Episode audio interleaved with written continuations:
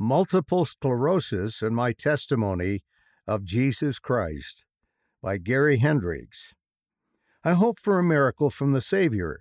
I discovered I'd already received two. I'd been an avid golfer for many years. Several years ago, walking the golf course became challenging. I continued playing golf, but I was forced to switch to riding a golf cart. As my challenges worsened, I decided it was time to visit the doctor.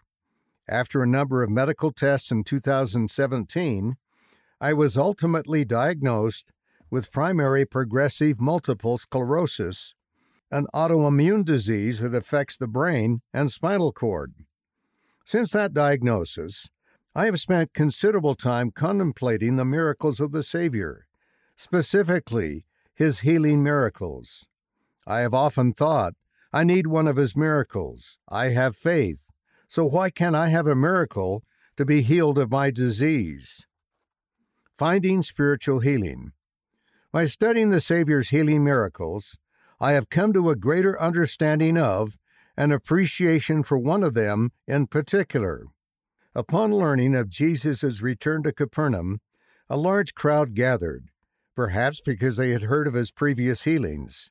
Four people carried a man sick with palsy on a stretcher like bed to see the Savior. The crowd was so large that they could not get through the door and into the room to see him. So what did they do? They got on the roof, opened up a hole, and let down the man by rope. See Mark chapter 2 verses 1 through 4. What great friends this man had. Jesus saw their faith and said, "Son, thy sins be forgiven thee." Mark chapter 2 verse 5. Upon hearing this, the scribes accused the Savior of blasphemy, saying, Who can forgive sins but God only?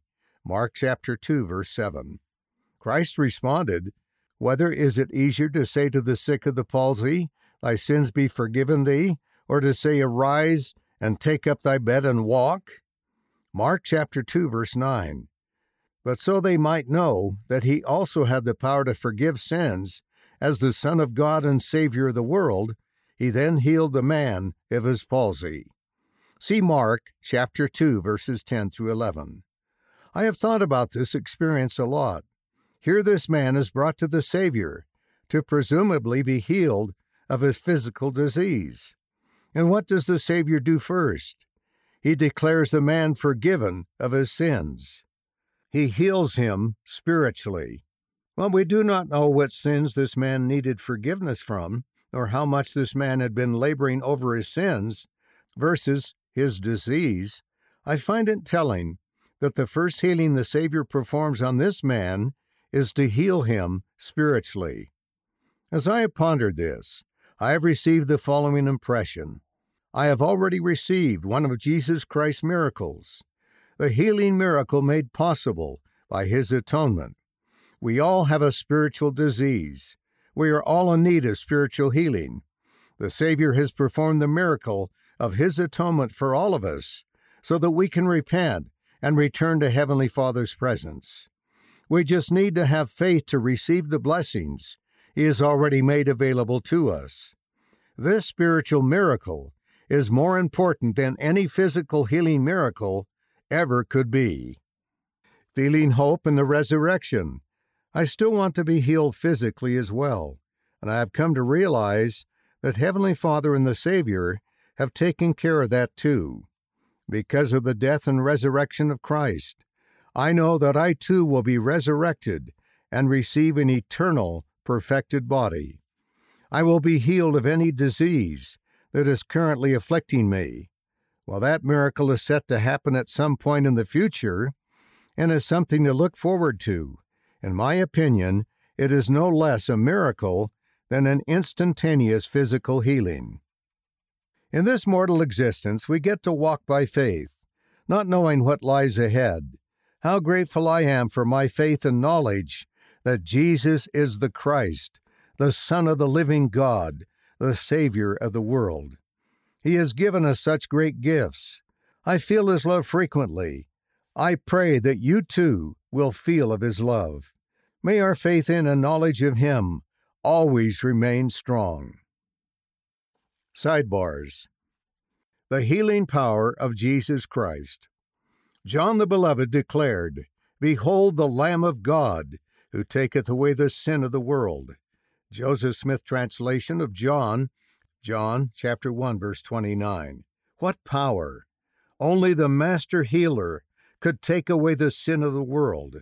Our debt to him is incalculably great. Jesus suffered deeply because he loves us deeply.